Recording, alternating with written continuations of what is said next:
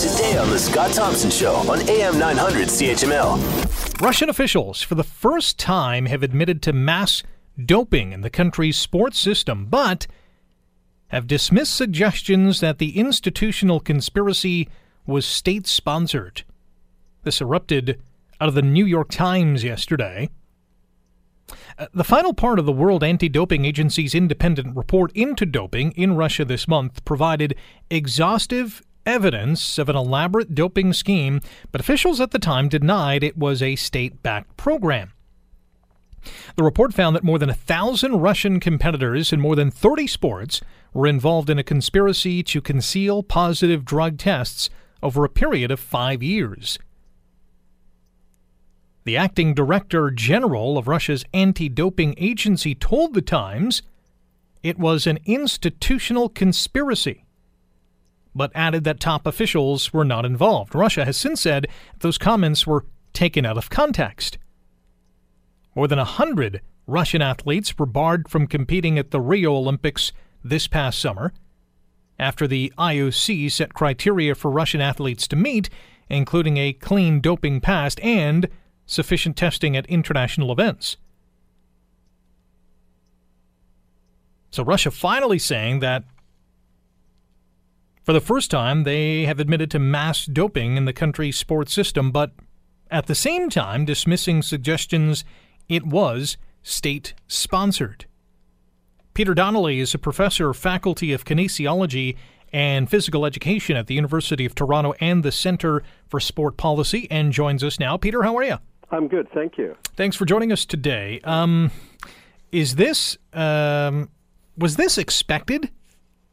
I think it was expected. To statements like this, um, Russia knows that they're not going to get back into world sports unless they uh, they do start to take some responsibility for what's been happening and uh, and they're managing that in an interesting way at the moment. you say in an interesting way because they're saying, "Yeah, we did we did do it, but the government really didn't know anything about it." Yeah, and I think you know they're taking a very specific. Uh, when they talk about the state, it seems that they are uh, uh, using a very narrow def- definition of the state, which means Putin and his immediate circle are the state and it's nothing to do with the government.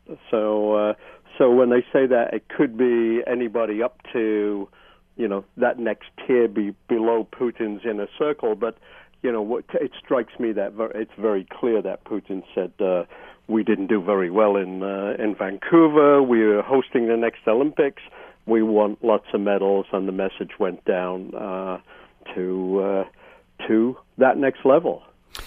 Now we've had the McLean report come out to basically say that you know this was a, or the McLaren report, sorry, that this was a state-sponsored, a, a corrupted, unprecedented uh, doping scandal. Uh, should we at all believe that the state was not involved? No, I don't think so. I mean, the state was clearly involved, but you know, if you take a very narrow definition of the state, perhaps there were no no immediate involvement from Putin and and that immediate circle, but clearly government and the sport uh, agencies, which are funded by government, were all very much involved in this.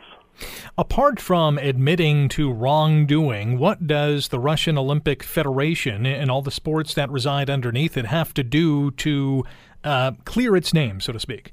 Well, I think WADA is uh, the World Anti-Doping Agency is still trying to figure out uh, how to uh, to reform the whole process because the whole process um, is completely vulnerable to this kinds of things. It's not just Russia; it's a number of other countries who uh, and when it's been the sport agencies themselves, the international sport agencies, and it's been uh, governments who have been responsible for uh, for doing the testing, and uh, and they've been massaging that in a whole variety of ways, whether it's the uh, therapeutic therapeutic use exemptions that have been used widely in uh, North America and the UK, or whether it's uh, something else, you know, everybody's been massaging the system in their own ways.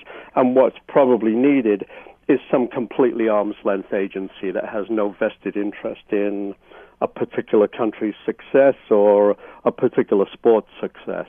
Want to hear more? Download the podcast on iTunes or Google Play and listen to The Scott Thompson Show weekdays from noon to 3 on AM 900 CHML.